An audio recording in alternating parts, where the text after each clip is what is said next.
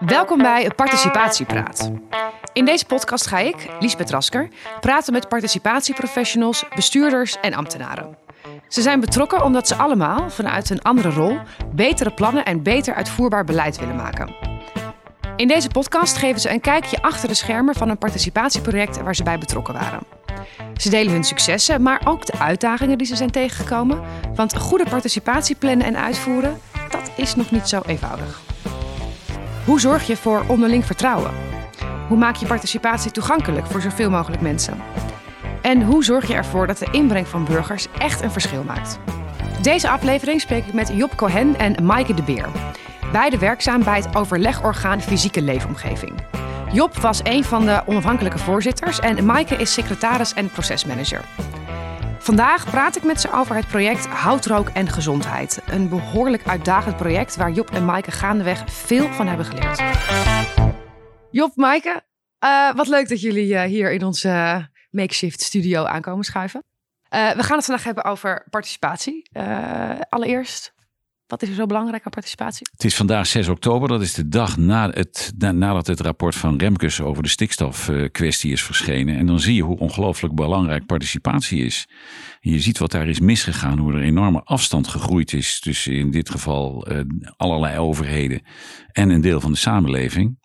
En uh, participatie is nou juist bedoeld om die afstand zoveel, zoveel mogelijk kleiner te maken. We gaan ons focussen op houtrook en gezondheid. Een platform waar jullie allebei voor gewerkt hebben. Uh, kun je daar even iets over vertellen? Wat het was, wat de bedoeling was en vooral jullie ook erbij terecht zijn gekomen? Ik ben dus een aantal jaren voorzitter geweest van uh, dat overlegorgaan fysieke leefomgeving, ja. OFL. Uh, en in die hoedanigheid ben ik erbij betrokken geraakt. Ik weet wel dat op een gegeven moment mij gevraagd werd of ik daar dat. Uh, ik, ik, was een van de vijf voorzitters, of ik dat wilde leiden. Ik dacht, houtrook, is daar dan een probleem mee? Had ik eigenlijk nog, me nog nooit gerealiseerd. Maar sinds ik dat gezien heb, kwam ik het overal tegen. Maar ik heb begrepen dat daarvoor het, het RIVM uh, bezig was geweest met de problemen op dat gebied, dat in kaart hadden gebracht. En toen dachten van ja, als we nou naar oplossingen toe moeten, uh, daar zijn wij niet van.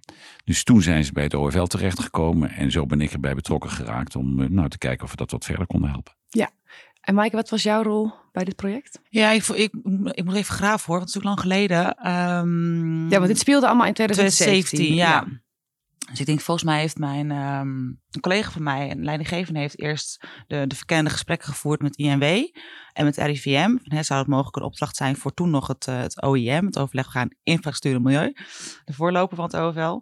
Um, uh, en op een gegeven moment heeft ze gevraagd of ik uh, dat proces wilde gaan begeleiden, dat project wilde gaan doen. Uh, zo ben ik bij betrokken geraakt. En ik had een beetje hetzelfde als Job, hout rook. Hm. is dat dan een probleem? Nou, dat blijkt voor sommige mensen dus echt een heel groot probleem te zijn. Ja, precies. Want wat is het probleem? Of wat was het probleem? Nou ja, als je, als je hout stookt, dus meestal is het dan een kachel, maar dat kan ook bijvoorbeeld een vuurkorf zijn of een open haard, uh, dan komen er bepaalde deeltjes vrij in, uh, in, in de lucht. Vraag mij niet het technische deel, want dat, dat weet ik niet, kan ik niet uitleggen.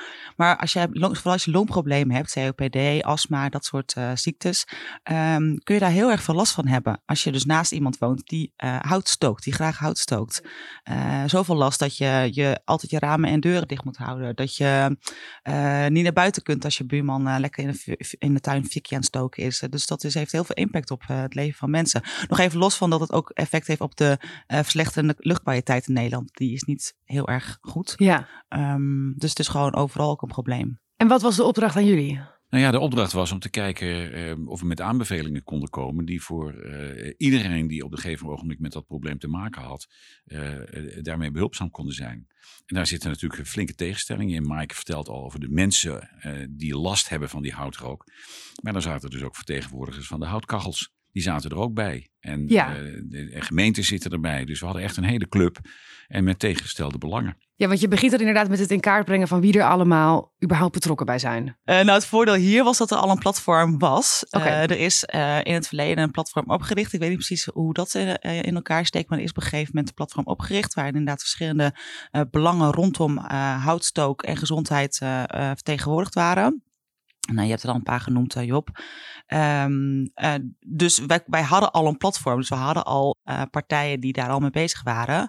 Um, we hebben ons toen wel, we hebben toen wel gezegd, nou, we willen nog wel even goed kijken naar welke partijen er nou in zitten. Dus we hebben een, een zogenaamde strategische omgevingsmanagement sessie gedaan. Om eens te kijken, dan missen er nou nog partijen. Toen kwamen we bijvoorbeeld op partijen als de, de schoorsteenvegers, de bouwmarkten. Um, ik denk, waren nog meer? Nou, een aantal partijen die nog wel misten. Maar dan moet ik ook gelijk zeggen, daarvoor is het niet gelukt om die uiteindelijk ook echt blijvend uh, aan het proces wat wij uh, deden uh, verbonden te krijgen. Dus waarom dat wel gebeurt? Ja, dat, nou, dat is misschien ook wel gelijk een les. Daar komen we volgens mij later nog wel op. Ja. Maar um, misschien dat ze de urgentie niet voelden. Of geen zin hadden om zich te committeren. Ja, want het, van hun moesten natuurlijk wel eerder de oplossingen komen. Dus dat weet ik eigenlijk, dat weet ik eigenlijk niet zo goed. Dus ik zou daar een volgende keer misschien nog wel nog meer moeite in hebben gestoken om te zorgen dat die partijen ook echt mee hadden gedaan. Ja. Daar gaan we inderdaad zo meteen nog meer op. Wat waren de, de, de, de, de, de lessen hiervan? Ja. Um, welke participatievorm hebben jullie gekozen om deze groep mensen dichter bij elkaar te krijgen en de aanbevelingen te doen? Nou ja, overleg en uh, dialoog. Dat is uiteindelijk is dat uh, toch een van de allerbelangrijkste dingen die je kan doen. Hè? Ik, ik, ik, heb al heel vaak in mijn leven het verschil tussen dialoog en debat uitgelegd. En debat dan gaat het er toch om dat je laat zien waarom die ander gek is en waarom jij gelijk hebt. En bij dialoog gaat het erom om achter te achterhalen. Wat vindt die ander nou en waarom vindt hij dat nou? En daar hebben we uiteindelijk voor gekozen. Zij het dan ook dat we eerst we hebben geprobeerd. Maar daar kan, uh, kan Maaike weer meer over vertellen. Om, om echt de zaak goed in kaart te brengen. Maar bij de eerste bijeenkomst was dat ook het idee om dat te doen. Maar toen uh, ben ik zo onverstandig geweest om uh, onmiddellijk ook te denken van... Oh, maar dan moeten we het ook even over de inhoud gaan hebben. Nou, dat was echt helemaal fout. Want ja, voordat we oh, okay. daar, naar deze... Ja, daar zit ik vol van. Hè, dat ja, nee, ik weet het. We gaan nu ook absoluut uitgebreid bij stilstaan. Maar eerst nog even, hoe kwam die middag dan tot stand? Hadden jullie dan dus inderdaad al die verschillende partijen benaderd van... we gaan met z'n allen bij elkaar komen? Of... En met welk uh, verhaal nodig je ze dan uit? Ik denk dat ze waren al bij elkaar. Hè? Het, het was al een platform. Ja, het was al een platform. Ja, ja. dus dat, dat scheelt inderdaad. Nou, er is op een gegeven moment natuurlijk gecommuniceerd van... hey, uh, het voorzitterschap gaat nu over van het RIVM naar het OFL. Want die, die gaat ons begeleiden onder, nou, onder voorzitterschap van jou dan Job. Met het stukje keuzes maken. En welke aanbeveling gaan we nou ook daadwerkelijk doen? En, um, en omdat oh ja, dat het was gewoon... het, hè? Aanbeve wat voor moest... aanbevelingen kan, kan, de club komen in de richting van de staatssecretaris, zodat er stappen worden gezet? Ja. En dat was toch heel kort ook de uitnodiging aan hun van, hoor, dat is het doel wat, waarvoor we bij elkaar komen. Ja, dat was een toezegging gedaan aan de Kamer. Hè? Er komen aanbevelingen op dit, uh, op dit onderwerp. En uh, juist omdat er gewoon best wel wat spanning zat, wat moeilijk, gewoon moeilijkheid in die, in die groep uh, qua relaties. Nou ja, dat is natuurlijk helemaal de inhoud, de, de, de mensen die echt last van hebben en de, de veroorzakers, zeg maar. Ja dachten we, ja, we moeten gewoon eerst zorgen dat we die met, dat op een ander niveau dan, dan de inhoud met die mensen gaan praten. Eerst gaan we eerst zorgen dat we het over um, uh, de relatie kunnen hebben, over het proces. Wat gaan we met elkaar doen? Wat hebben jullie gedaan? Wat gaan we doen?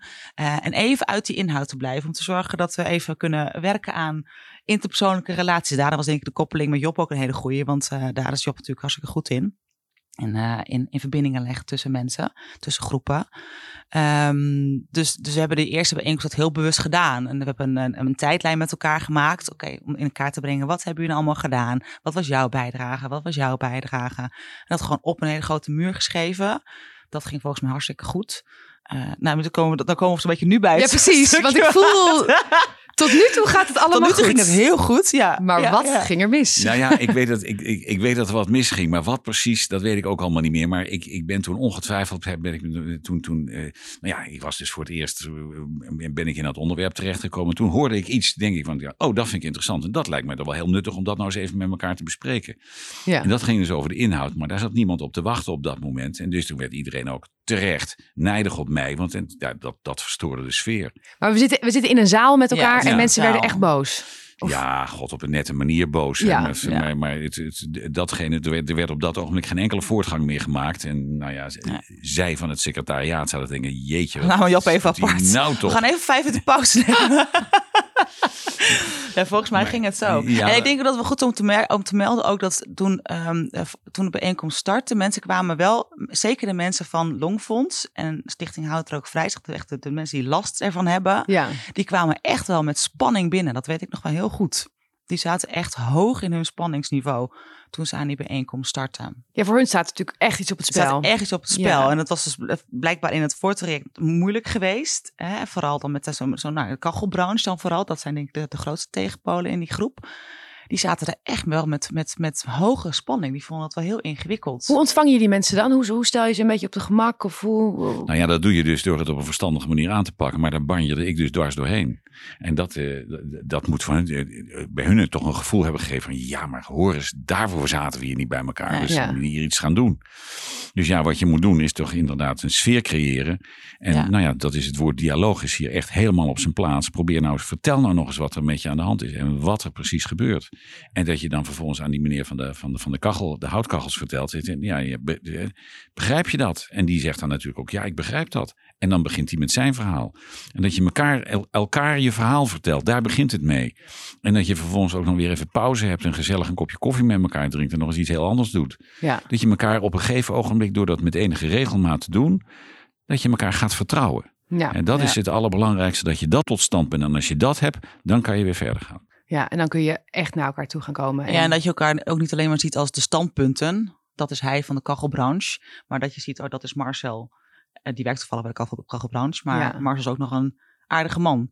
Ja, dus waarmee je in de lunch een kopje koffie Waarmee je ook gewoon normaal kan praten en, en die Ook, en die ook snapt dat die anderen daar last van hebben. En daar ook mee zit en denkt van hoor eens, hoe gaan we daar een oplossing voor vinden? Ja. ja. en dan kom je er uiteindelijk wel. En omgekeerd dat zij dan ook denken van ja hoor eens, dat is die man zijn brood. Maar dat ging in eerste instantie dus niet meteen helemaal voor de wind. Hoe draai je dat dan weer om? Als je voelt dat het ontspoort of dat het zo... Als, als ik mezelf een beetje ken, dan neem ik aan dat ik bij de volgende bijeenkomst heb gezegd jongens, dat heb ik helemaal niet goed gedaan. En dan gaan we oh, anders aanpakken. Ja, ik denk dat dat ook... Hand in eigen boezem. Ja, natuurlijk. Ja, ja. je Coupa gedaan. Ja. En hoe werd daarop gereageerd? Ik denk Heel goed. Ja. ja. ja. Hij mocht weer meedoen toen. ja, nee, ik denk dat mensen dat echt heel erg gewaardeerd hebben. Uh, dat ook dat dat gelijk zorgde voor een soort, soort, soort ontspanning en, en openheid. En, uh, en vanaf toen ging het eigenlijk uh, heel goed. En daarna was het met, was meteen nou ja, toen konden we aan het werk. Toen konden we aan het werk. En toen hebben we op die manier, toen zijn we op deze manier, zoals we net bespraken, zijn we doorgegaan. En gaandeweg zag je de mensen steeds meer afkoelen of meer, meer Nou ja, er, er, zijn dus een heleboel voorstellen gekomen van wat je zou kunnen doen. Hè? En die zijn we denk ik allemaal in kaart gebracht. We hebben werkgroepen uh, ingesteld. Dus er werd op een gegeven moment ook gewoon echt aan het, uh, aan het werk gegaan. Ook in, in verschillende groepjes, en verschillende disciplines bij elkaar. En wat gingen ze dan doen in die groepjes? Het ging op, op thema. Um, nou weet ik de thema's even niet zo, niet zo goed meer. Maar het was een hele lijst van 100 plus mogelijke oplossingen. Ja. Suggesties. En die konden ze dan weer thematiseren. En, en per thema werd er dan een werkgroepje ingericht om te kijken van nou oké, wat is nou van de, al deze oplossingen binnen dit thema wat zou nou, nou echt eh, werkzaam zijn? En kun je bepaalde oplossingen nog combineren? Of moeten we wellicht nog toch nog iets meer onderzoek doen rondom deze uh, mogelijke oplossingsrichting? Of kunnen we hier al gelijk mee aan de slag? Nou, dat, dat zijn ze allemaal bij elkaar gaan vegen. En dan kwamen ze bij een volgende bijeenkomst alweer bij elkaar om te zeggen, nou ja, wij zijn nu zo ver gekomen. Uh, en om dat dan vervolgens weer met elkaar te bespreken. En altijd in de gezamenlijkheid, in een kring met elkaar. Geen tafel tussen, iedereen is gelijk. Om zo ook iedereen het gevoel te geven dat het serieus genomen Ja, dat was zeker een bewuste keuze ondanks dat je, het is natuurlijk de dialoog, geen debat. Maar ik kan me ook voorstellen, jullie zijn ook maar gewoon mensen. Dat je op een gegeven moment die misschien toch een beetje meer leunt naar de standpunten van groep A. Ik zeg het maar even zo. Hoe zorg je nou voor dat je zelf volledig neutraal blijft en dat elke groep zich dus totaal gehoord voelt? Nou ja, dat is dan ook een beetje de opdracht die je hebt. En, en, mm en, en, en kijk, wat hier natuurlijk aan de hand was, was dat, dat bij wijze van spreken iedereen gelijk had. En uh, dat scheelt natuurlijk enorm. Je, je kan natuurlijk heel goed van mensen die echt last hebben van, uh, van die houtrook. Ja, dat snap je. En, en degene die hun brood verdienen in die, die kachels, die snap je ook heel goed. En uh, nou ja, als je dat nou maar voortdurend voor ogen houdt, dan is het ook niet zo ontzettend moeilijk om geen partij te kiezen. En om dan te denken van nou, hoe kunnen we nou met aanbevelingen komen waarvan de, de, de, mensen die er last van hebben snappen van nou, dan zetten we stappen vooruit. Terwijl de andere kant ook denkt van, nou ja, dat, eh, dat snap ik heel goed dat we dat doen, maar eh, mijn branche blijft in stand. En ik denk nog wel belangrijk is om bij te vermelden dat um, een verbod, dus een verbod op, uh, op houtstook, uh, dat was van tevoren al duidelijk, dat, dat gaat sowieso niet komen. Dat is een duidelijk kader, daar gaan we, kunnen we het over hebben, maar dat gaat niet gebeuren. Dus we, moeten, we kunnen van alles met elkaar bedenken en afspreken, maar dat komt er niet. Waren er meerdere kaders van tevoren al gezet op deze manier? Nou, volgens, dit was, dit was de, de duidelijkste. Is dat überhaupt van belang, denk je, om van tevoren al dus zo duidelijk aan te geven van de grenzen liggen hier? Ik ben geneigd te zeggen, kijk naar Johan Remkes. We kunnen doen wat we willen, maar we moeten hem uitnodigen. We moeten echt iets doen met die stikstof. Ja, ja. ik denk dat je heel, heel duidelijk heel van, ja. van tevoren moet aangeven wat uh, de zogenaamde participatieruimte is. Want je kan het over alles hebben, maar ja, als het niet in de ruimte past, dan wordt het heel ingewikkeld. De participatieruimte, inderdaad. Die stelt duidelijk op wat de kaders zijn, wat de grenzen zijn. Dan hebben jullie al die sessies gehad, al die input. Wat, wat gebeurt daar vervolgens mee? Hoe verwerk je dat? Ja, het is uiteindelijk netjes neergelegd in een, in, in een advies. Uh, waar drie thema's duidelijk in zitten. Waar, waar, dus, waar die, die verschillende thema's die gekomen zijn, uiteindelijk neergelegd zijn in een advies aan uh, de staatssecretaris. Die daar vervolgens ook keurig op gereageerd heeft. Nou ja, en op het eind, toen hebben we ook duidelijk gezegd: van hoor, dit is het einde van de bemoeienis van het OFL. Uh, ik als voorzitter stap eruit en Mike als secretaris stapt er ook uit. Op dat ogenblik is er ook van, van de aanwezigen is er iemand gezegd: Nou, ik wil dat verder wel trekken. Daar was iedereen heel tevreden over om dat op die manier te gaan doen. Nou, dus dat hebben we ook uh, opgeschreven in de brief van de staatssecretaris. Uh, dit is wat er ligt en uh, dit is de club die daarmee verder gaat. En veel succes. En daar heeft de staatssecretaris weer op gereageerd. Die heeft denk ik toch voor het grootste deel ook de adviezen overgenomen. Heeft natuurlijk nog wel een paar slagen om de arm gehouden of er voldoende geld was en dat soort dingen. En dat was het einde van onze bemoeienis. Ja. ja, en dit zijn ook twee van de acht succesfactoren. Hè? Namelijk de inbreng van participanten wordt serieus meegewogen. En de stakeholders krijgen te horen hoe hun inbreng wordt gewogen en heeft doorgewerkt. In dit geval inderdaad zijn dan die stakeholders op die manier al vanaf begin af aan duidelijk geweest. Hoe krijg je nou bij een ander project de juiste mensen om tafel en ook de mensen die misschien niet van nature al sowieso nauw betrokken zijn, maar wiens mening wel belangrijk is? Hoe maak je die burgerparticipatie interessant? Ja, nou ja, dat... ja net hoor. Nou, dat, dat, dat, maar en Maaike vertelde dat in het begin ook. Dat is dus ingewikkeld. Ja. Die heeft geprobeerd om er dus nog een aantal andere bij te krijgen. Dat is niet gelukt. Precies. Daar wil ik even naar terug van hoe. Ja, ja dat, eh, als die dat echt niet willen, dan is dat jammer. Het enige wat je kan proberen is dan ze hun vertellen van doe nou mee. Uh, want anders ja, dan ben je geen deel van de oplossing. En uh, dan, blijf je, dan word je misschien nog weer deel van het probleem. Dus het minste wat je kan doen is proberen deel te worden van de oplossing. Daarom doe mee. Dus je kan ze proberen ze daarvan te overtuigen. Soms lukt dat en soms lukt dat niet. Nee, en dan is het ook. Ja, dan is het jammer. Dan laat je het. Ja, dan kan je niet anders. Job en Maaike vertegenwoordigen de overheid bij het participatieproject. De overheid is één van de spelers in een project en die nemen een bepaalde rol aan. En die rol is de afgelopen decennia aan het veranderen. Elke aflevering kijken we naar één van de publicaties van het kennisknooppunt participatie, waarmee je jouw participatieproject tot een succes kunt maken. En deze aflevering kijken we naar de snelstudie Overheidsrollen bij samenwerking in de actieve samenleving. De rol van de overheid verandert en dit komt onder andere doordat de samenleving zelf verandert. We zitten steeds meer in een actieve samenleving waarin burgers en maatschappelijke organisaties zelf initiatieven opzetten en bijdragen. De overheid zet daarom de afgelopen jaren in op een doe-democratie, waarbij burgers worden aangesproken om overheidstaken over te nemen. Participatie past uiteraard perfect in deze samenleving. De Nederlandse School voor Openbaar Bestuur heeft onderzoek gedaan naar de rollen van de overheid en schetst vier rollen. Om erachter te komen welke rollen passen bij de opgave, moet je eerst duidelijk hebben waar de opgave precies om draait. Je kunt daarvoor het 4W-model gebruiken. Dit model helpt je de opgave definiëren en afbakenen. Het gaat hierbij niet om de politieke opdracht, maar om de opgave zoals die door de samenleving wordt ervaren.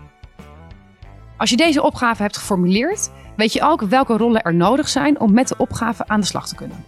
Wil je meer lezen over de verschillende overheidsrollen en hoe je die in beleid kunt gebruiken? Op kennisknoop.participatie.nl/slash publicaties kun je deze snelstudie terugvinden en nog veel meer te weten komen. Wat maakt, wat maakt jullie goed in jullie werk? nou ja, het is, ja, het hebt eigenlijk al gezegd. Het is, uh, je, moet, je moet heel goed kunnen luisteren. Ja. Uh, en, en, en dat ook leuk vinden om dat te doen. En je moet dus goed in staat zijn om, uh, om, om te analyseren van hoe dat probleem in elkaar zit, wie erbij betrokken zijn. En je kan, als het, als het en, ja, en, en creativiteit is natuurlijk altijd fantastisch. Als je daarin staat bent om nog weer dingen te verzinnen Waarvan de mensen die meedoen denken van, oh, dat is mooi. Ja, dat is mooi als dat gaat. Maar ik denk dat het allerbelangrijkste is de bereidheid of, of, snappen wat je aan het doen bent. overlegorgaan, dat heet niet voor niks, is dat er zit het allerbelangrijkste element erin. Overleggen met elkaar. Er is niemand de baas. Maar er is, je bent aan het proberen om echt een onderwerp verder te brengen. Ja, en ik denk dat ehm, eh, ik en met mij, mijn collega's, wij, wij houden van processen met mensen. Uh, en de inhoud uh, is daar dan um, ja, is minder belangrijk. Ik vind heel veel verschillende soorten inhoud interessant. Maar dat is niet waar het voor mij om gaat. Voor mij gaat het om processen en mensen, met mensen iets maken en verder komen. en daarom denk ik dat ik goed ben in mijn werk. is er een proces dat, of een situatie waarin je echt aan het begin dacht, we staan zo diametraal tegenover elkaar en dat je aan het eind toch met elkaar.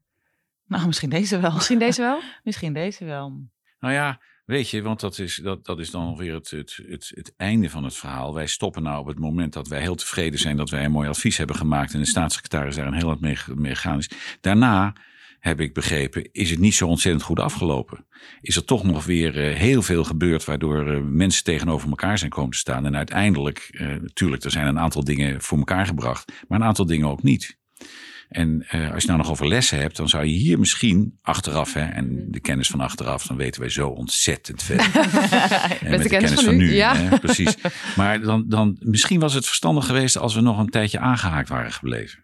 Een beetje de na, na ja, massage. Gewoon zeggen van, wat, gebeurt, wat gebeurt er nu verder? En, en lukt het nu allemaal? En zorg er nou voor dat jullie geen ruzie krijgen meer onderling. En dat je dus de rol die je hebt gevuld en die dus succesvol is geweest, dat je die nog een tijdje voortzet. Ja, niet dus, meteen de mensen dus, loslaten. Dus hou niet te snel op, misschien. Ja, en, en maar dan, hoe doe je dat dan? Want ik denk dat hier de kracht ook zeker zat in zo'n onafhankelijk voorzitter. Uh, en, en ja, als je nou door was gegaan uh, met jou, dan waren we toch nog heel erg bij betrokken geweest.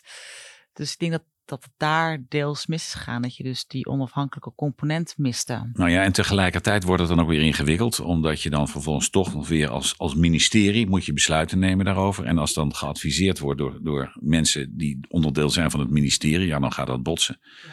Dus dat is, dat is gewoon lastig. Maar, maar dat je hier iets, misschien iets meer toch een soort van gezegd van hou nou zo'n onafhankelijke voorzitter die de boel een beetje bij elkaar een beetje houdt. Om een mooie term te dat gebruiken. één keer in het half jaar of zo nog Nou ja, zoiets. En als het dan niet goed gaat, dan zeggen we, kijken, kunnen we nog iets doen? Nou ja. ja. Dus wel een project met behoorlijke lessen ook, als ik het Zeker. Zo ja, en ik denk ook dat het nog leuk is om te, om te melden, is in, in die tijd, 2017, deed het OFL uh, voornamelijk echte consultaties. Dus echt nou, wat we toen overleg noemden, consultaties en beleidsvoornemen. Uh, en dan gaan we met bepaalde partijen over praten, hè, wat zij ervan vinden. Um, en dit was wel een van de eerste projecten waar we dat op een andere manier zijn gaan aanpakken. Dus, dus, dus logisch dat er nog heel veel uh, te leren was. En dat hebben we ook gaandeweg gedaan. Hè. We hebben eigenlijk elke keer, het was een heel adaptief proces. Oké, we hebben nu dit gedaan. Wat is er nu nodig om verder te komen. We hebben niet van tevoren een, heel, een hele lijn uitgetekend van dit gaan we helemaal doen van A tot Z en, en helemaal compleet ingevuld. Dat hebben we eigenlijk gaandeweg uh, geleerd en bedacht. Kan ook niet anders. Hè? Als, je, als je wil dat de betrokkenen eigenlijk zelf degene zijn die met de adviezen komen. Ja. ja, dan kan je niet van tevoren zeggen van we gaan het zo doen. Want dan hangt het er ook maar vanaf wat die betrokkenen doen. Precies, dat weet dus je moet die betrokkenen in staat stellen om, om, om uh, het plan te maken. Ja, ik wil graag voor jullie allebei nog een, uh, een gouden advies voor collega's die ook hiermee bezig zijn. Nou ja, eigenlijk wat we net hebben gezegd. En ik weet dat dat verdomd ingewikkeld is. Maar dus als je denkt dat je klaar bent, dat je toch op de een of andere manier voeling blijft houden. En, en hoe je dat precies moet doen, weet ik niet. Maar het idee van Horus, uh, denk erom. Uh, bel na een half jaar nog eens op. Hoe gaat het? Waar, gaat het mis? En kunnen wij daar misschien nog iets aan doen? Waarbij het dus ingewikkeld is, wat ik net al zei, omdat je aan de ene kant deel uitmaakt van het ministerie, wat zelf uiteindelijk de besluiten moet nemen. Maar toch, als je iets doet zoals dit, eh, zet er niet een streep onder, maar zet er stippeltjes onder. En niet de eerste meeting over de inhoud gaan. Zeker. dat, dat, verschilt ook nog weer hè, per project. Ja, ja, ja zeker. Maaike, jij? Ja, een gouden tip, wat ik wel, wat wel echt wel fantastisch was, Job, was dat wij elke bijeenkomst afsloten met een gezamenlijke lunch. Dan niet een viesklef broodje, maar gewoon echt gewoon een lekkere lunch om elkaar op een ander niveau te spreken dan die ingewikkelde inhoud. Uh, en met allerlei moeilijke relaties, maar gewoon ontspannen, met elkaar praten, napraten over andere zaken. En ik denk dat het zeker, het klinkt heel suf, maar ik denk dat dat zeker een, een, een grote bijdrage heeft geleverd aan het succes van het hele proces. Kortom, drie woorden: voorzorg, zorg en nazorg. Nou, ik Mooi. strikt eromheen. Fantastisch. Heel erg bedankt allebei. Graag gedaan. Voorzorg, zorg en nazorg. Daar draait het om volgens Job en Maaike. En het is helemaal niet erg om soms een fout te maken, zolang je die fouten durft te erkennen en er weer van leert. Dit was Participatiepraat. Wil je nou meer weten over de verschillende overheidsrollen? Je kunt de snelstudie over overheidsrollen vinden op kennisknooppuntparticipatie.nl/publicaties.